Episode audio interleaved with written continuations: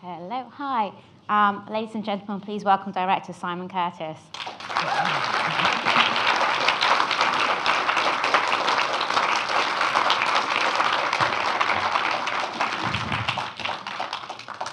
I'm going to start off with a couple of questions and then I'll open it out. There is at least one roving mic in the audience. If you can wait for that before you ask a question, that'd be super helpful. Thank you. Thank you for bringing this beautiful film to us. Thank you for all coming on a Sunday. Um, I wanted to start um, from the beginning of how I know that it had been in development perhaps for a couple of years before you came on board, and then you received Frank Cottrell Boyce's script. And what was it in that that thought, you know, I want to make this? Uh, well, you start off thinking it's going to be a film about Winnie the Pooh, uh, but it seems to be about so many other things as well, particularly the, the, the, the idea of family and being a parent and being a child is a theme that means a lot to me. Um, but it seemed also to be about uh, creating, creation, and also, much more than I expected, a film about the, the long-term legacy of war. And it's not just on the men and women who fight in the war, but uh, the impact on their, their children. So Christopher Robin was a victim of World War One, you could say, even though he hadn't been born when it ended.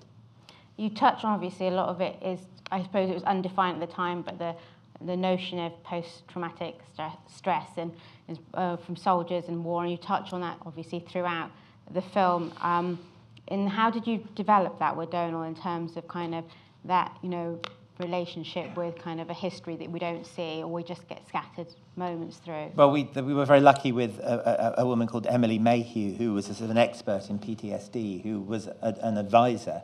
Uh, and she was really interesting in her reading of the script. And she said, you know, that moment he, he, he talks about the knife and fork and people dropping through the ceiling, that's, that's a moment he's pushing through his P T S D and getting in touch with his creativity again. And things like that, which is a real, really helpful insights, you know. And um, uh, obviously, a whole generation had been impacted, uh, but I hadn't realised to the extent to which not only was Milne suffering from it when he wrote the, the, the, the Winnie the Pooh stories, but also that the Winnie the Pooh stories became so famous so quickly because they were a way for readers to reconnect with the innocent times before the trauma of World War One.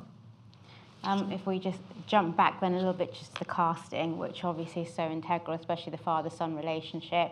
Um, with Domhnall Gleeson in mind, how did he come on board and what was it particularly about him? I just wanted someone who could uh, connect with the complexity of the man. And, you know, he's obviously a brilliantly versatile actor, Domhnall, but also very brilliant, uh, very intelligent man too. And, uh, uh, and he, unfortunately, he liked the script and, and came on board. There's a restraint that he has to show in terms of, I don't know if we've seen him in showing other films in kind of a reserved nature and, you know, a depth, obviously, again, with the P T S D.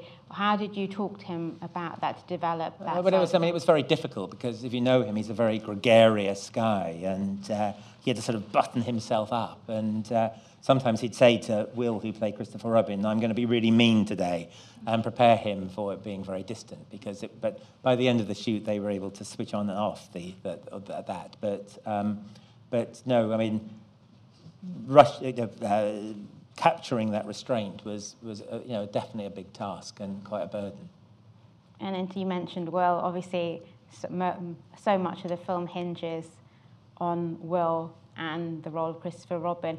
How did you discover him? And had he ever done anything beforehand? No, he joined Stagecoach Drama Club two days before the casting team wrote to the club saying, have you got anyone who might be Christopher Robin? He'd never acted before, not only not acted in a film before.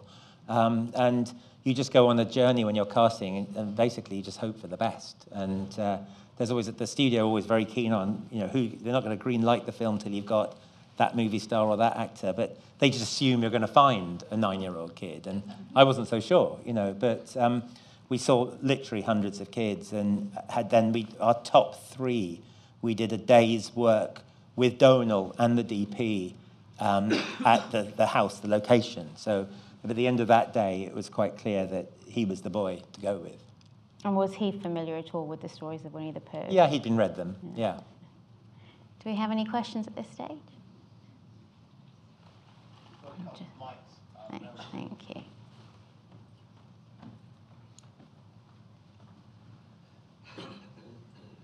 I thought the uh, the little boy was brilliant. Sorry, I missed his name, but I was just curious how um, it was directing him and how it was that you achieved such natural and quite charming results. I'd like to say it was brilliant, but in fact, uh, he just was wonderful, you know. And I really felt a lot of the time my job was to get out of his way. And you know, as you know, on a, at the end of a, a take, everyone descends on the actors, and, and, and I would hate it when someone would say to him, oh, I love the way you said such and such a line, or that made me cry, because I would make him self-conscious for the next take. So um, obviously we talked a, a lot in uh, rehearsals. When I say rehearsals, just a few days, but most of the thing I was trying to say to him, don't worry, you don't have to play the whole part every day, you know, because he didn't even know that, that filming was three or four minutes a day. Um, but I have to say he just was a, a gift to us all. He was really natural, and I was always struck, like, when there'd be a scene where he had to play with the toys, there was no sense of him being an actor pretending to play with the toys. He just was playing with those toys, and uh, it was one of the greatest experiences of my career to watch him play that part, because Uh, uh, he found it. I, I can't explain it any better than that. And you know, there was a team around him and around us, but uh, I just think it was just the right boy at the right time. I wanted to touch again also on Margot Robbie's character. Obviously, it's quite polarised, but I don't. I anticipate parents at the time perhaps had to be that way anyway. But she brings a nuance to it, where you kind of see her vulnerability at points. How did she come on board, and how did you work with her? Uh, well, I mean, she was living in London at the time, and, and had her own history with uh, Winnie the Pooh, and uh, was very keen on the script, and I, I, I adored her. Um, but we were very keen to, you know, try to, to, to, to make the point that this is the way a lot of people were parents in that class at that time. And if you read Christopher's memoirs, he talks about how he only saw his mother twenty minutes at bre- after breakfast and twenty minutes before bedtime. But in those two twenty minutes, she was totally present and, and wonderful. And so those moments where she provides the toys, or that joy when she's giving him the tiger for the first time, or coming up with the voices, you know, we wanted to make, make that point that when she was there, she was really into him. I suppose you get an insight into how present and how part, how much part of the stories that she created yeah, from the onset, and yeah. the kind of impact she had on them yeah. as well. But, you know, it was quite natural for a mother in that class at that time to have the baby, hand it over to the nanny, disappear off to Europe for three months. And, you know, I mean, that's the way. And I, there's a, someone I know who was the age Christopher Robin would have been, and an old man, he told me he only remembers his mother touching him once in his whole life. You know, I mean, that that's the way it was for some people. You mentioned the memoirs, but were there any other sources originally? Our main source was Anne Thwaites' uh, biography of Milne, and she's a technical advisor, and in fact appears as the mayoress in the, uh-huh. the pageant scene. So yeah, she was incredibly useful, t- telling us, and you know, and she's very defensive about, or you know, she defends Milne, if you know what I mean. So, yeah. Any questions? There's one right at the back there. Thank you. How did it feel to um, direct such a uh, iconic thing in pop culture? Um, well, uh, obviously, the fact that it's about Winnie the Pooh is uh, hopefully something that's going to bring people to see it. So I was excited by that. And but it was, seems to be such a it's an unknown story in a sense. Mm-hmm. Like at the moment, if you think of you know, Churchill or Queen Victoria, there's quite a lot of there've been quite a lot of films on that subject, but no one really knows this story, and so that was exciting too. It covers the, oh, sorry, it's a question just.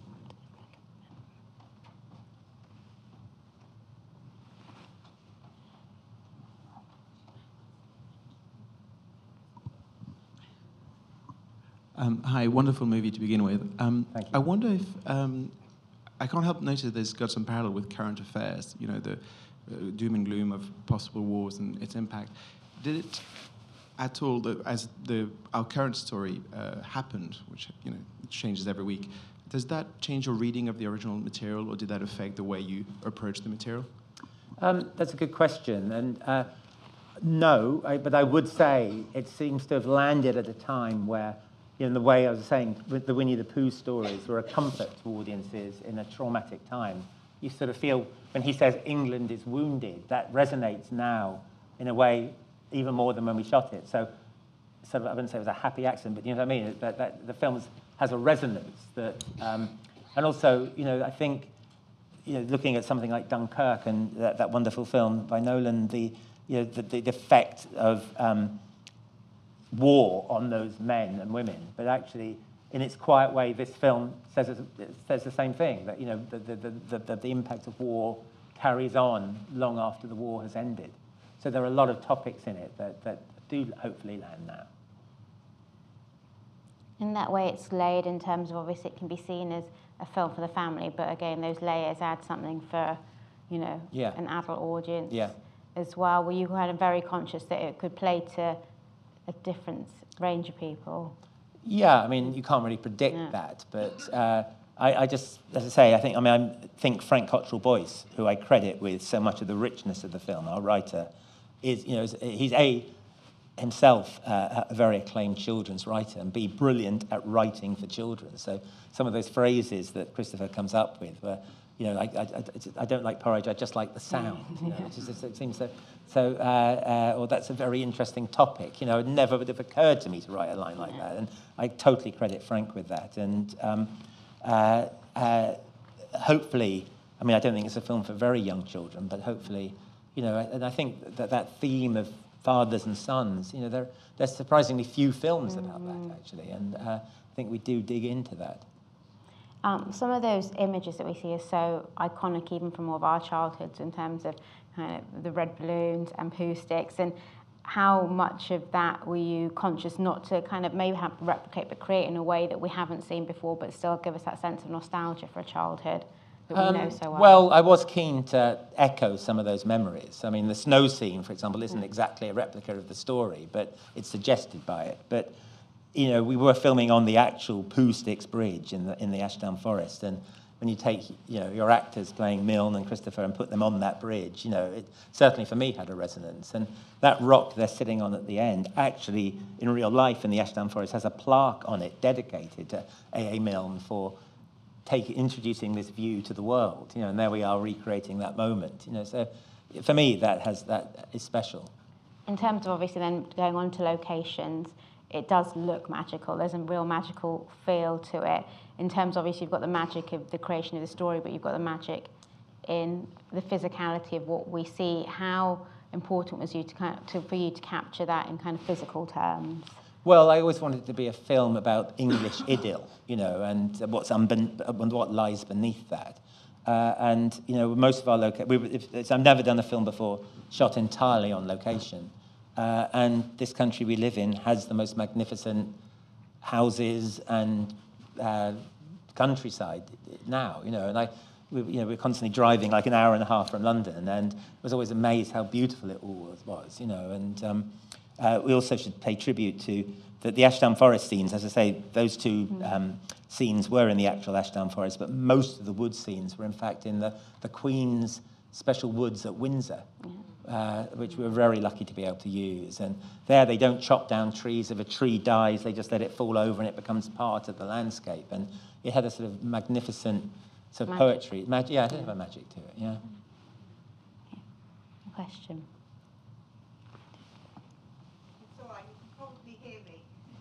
I can. Can you tell us a little bit more about the music, which I felt transported the film to another level?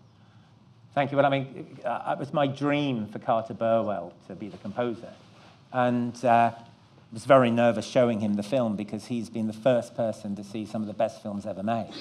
Um, so when he came on, you know, I was deeply thrilled. And we just talked a lot about different uh, themes, really, and talked about Elgar and Butterworth and those English composers uh, of the English idyll, and also talked about music of the period, and also just talked about giving it a more modern edge. So, you know, we talked about Philip Glass and so on. So, uh, but it was one of the most thrilling periods of my career when he was in New York and I'd be here, and I'd wake up and he'd have emailed me a cue and I'd hear it for the first time, you know, and uh, it, it was a wonderful experience working with him.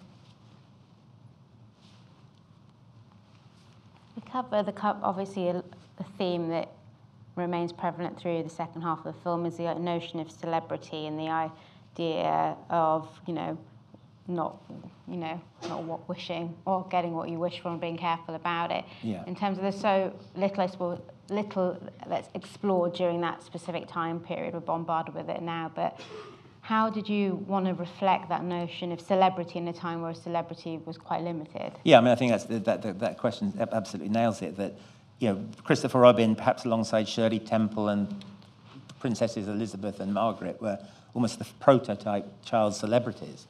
And, and uh, to be fair, you know, they, the Milnes had no idea that these stories would have an impact. And they also were very at ease with that distinction that's in the film between Christopher Robin, the character, and Billy Moon, mm. their son at home.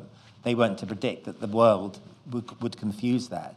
So um, uh, I always think I felt sympathetic to the Milnes because they were, uh, as I say, it was a voyage into unknown territory. Um, we've got two questions. We'll go first of all here, then we'll come to you after.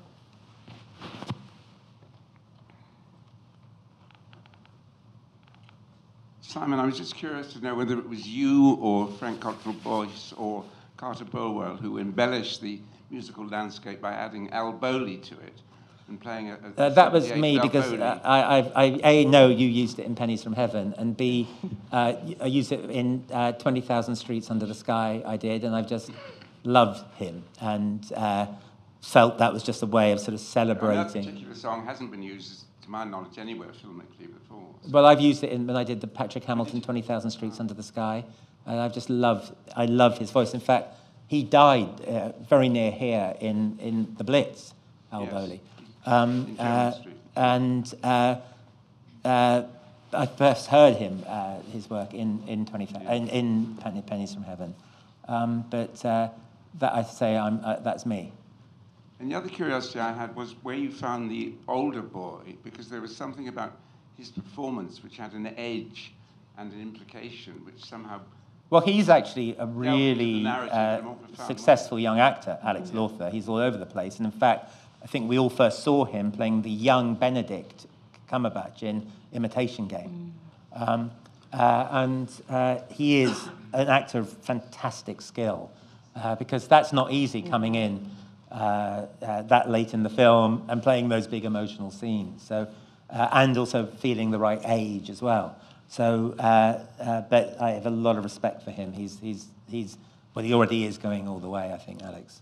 Had he spent any time at all with the younger actor on set at that time? Um, yeah, but not a huge amount. Mm. Not a huge amount. I mean, I think that day we were at the train station where we had them both walk into the train. They could sort of observe each other a bit, mm. um, but. Uh, Uh, we were very lucky to get him. Pass the microphone down, please. I was a little um, curious about the um, Milne's wife. Um, was her character pretty much based on what you read in memoirs? Yeah, um, and uh, it, uh, obviously in Christopher's memoirs and uh, the biographies we had, yeah. Really? She, I mean, she, she. Um, if you were going to write a, you know, a more fictional story of someone who's going to play the character who, who you can um, really, the, the bad, the bad guy. You know, I mean, that, I mean, to me, that's what she played. She played a really bad guy, and you know, it was, it was very interesting to see. That's why I'm asking you how realistic it was. To well, you know, I obviously can't guarantee, but I do know that uh, their relationship beyond the timeline of the film was, was not great. I do know that. So it seems to be, and as I say, the people, you know, who know the subject better than I seem to feel it's right. Thank you. So as we and also, sorry, the other thing, that when he, that quote we put at the end is in the memoir that, you know, uh, knew, as for many of that generation, their first loves were their nannies before they were turfed off to be bullied at boarding school, you know, and, and he did say, um, Uh, you know, knew was always a part of me. I mean, I think, I, I'm convinced that's accurate. We haven't um, spoken about uh, New and Kelly MacDonald and um, her incredible performance here. How did she, was she your first choice and how did she? Yes, she was. I mean, I've always adored her, and uh, she did the play with my wife about ten years ago, and I've always wanted to work with her. And uh, yeah, she was the first choice. And um, It's a, it's a wonderful part, and she totally gets it. And how much time did she have with um, Alex to kind of bond and to build? With Bill. Oh, sorry. Yeah. Um, well, Just a few days. I mean, you know, you always, they always say when you do a film, oh, you'll have three weeks rehearsal and end up with three hours, you know. Um, but uh, uh, uh, his prime relationship on set was with Domhnall. Mm. Uh, and that scene, the scene, the, the, the, the sort of halcyon summer they're playing together, is a mixture of things we scheduled and uh, and scripted and things that we sort of improvised on the day. Or let's, you know, that looks nice, let's go over there. Or they were playing, and one of the crew found a frog in the field and just handed it to them, and they went with that, you know. Um, uh, and uh, uh, yeah.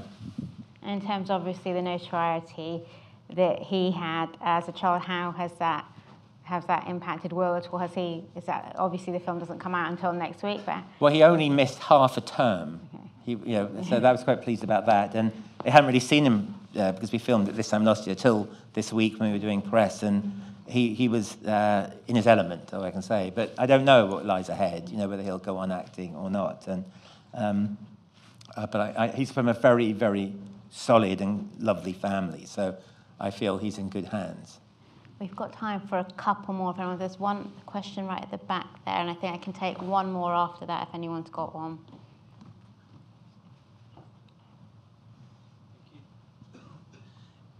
It's a very lovely film. Thank, Thank you very you. much. You. Um, could you give us some specs on on the film, please? How long it took to, to shoot and uh, rehearsal time and um, all of that sort of stuff? Well, I can tell you it was, it was four eleven-day fortnights, uh, and meaning it was eight-week shoot, five days, six days, five days, six days. Um, uh, and rehearsal, just a couple of days, really. I mean, we were supposed to have more, but the actors' schedules and everything, it all never quite works out. Uh, and then we finished shooting uh, beginning of November uh, and did post till about June this year.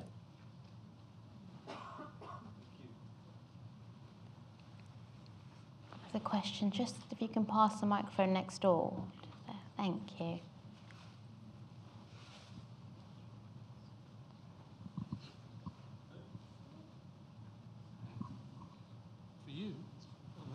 Um, I was wanting to ask about when the snow was rising, because it was like sort of floating from its space where it was when it fell. It's, I was just, was it floating or was the wind lifting it? So, so, so, so, I can't hear. I can't. So just say it a bit louder. Um, so it's about when the snow was rising. Yes.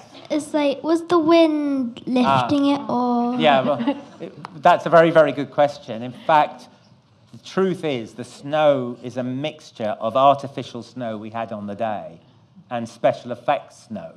So the snow rising is done in a computer after we finish filming. But I don't want to spoil the magic.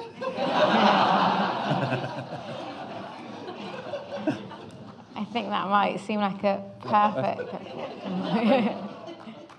Thank you very much. Thank you.